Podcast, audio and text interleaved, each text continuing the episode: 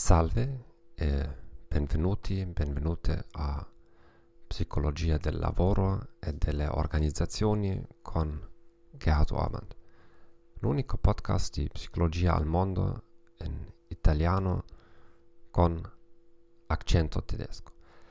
Oggi parleremo di astrologia e tipi di personalità. C'è una connessione tra l'astrologia e la nostra personalità? Molte persone la pensano così.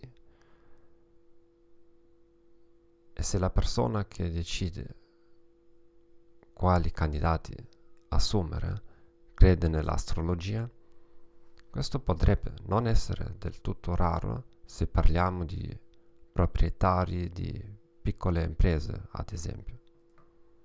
Cominciamo con la conclusione.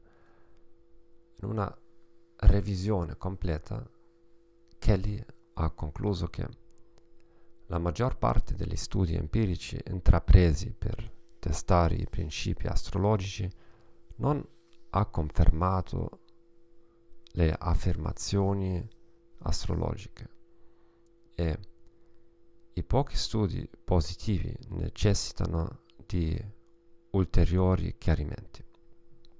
Lo psicologo e ex astrologo Jeffrey Dean ha condotto diversi studi interessanti. In uno studio ha fornito a metà dei partecipanti carte astrologiche e interpretazioni sulla loro personalità che erano l'esatto opposto delle carte e delle interpretazioni reali. L'altra metà dei partecipanti ha ottenuto i loro grafici e interpretazioni reali.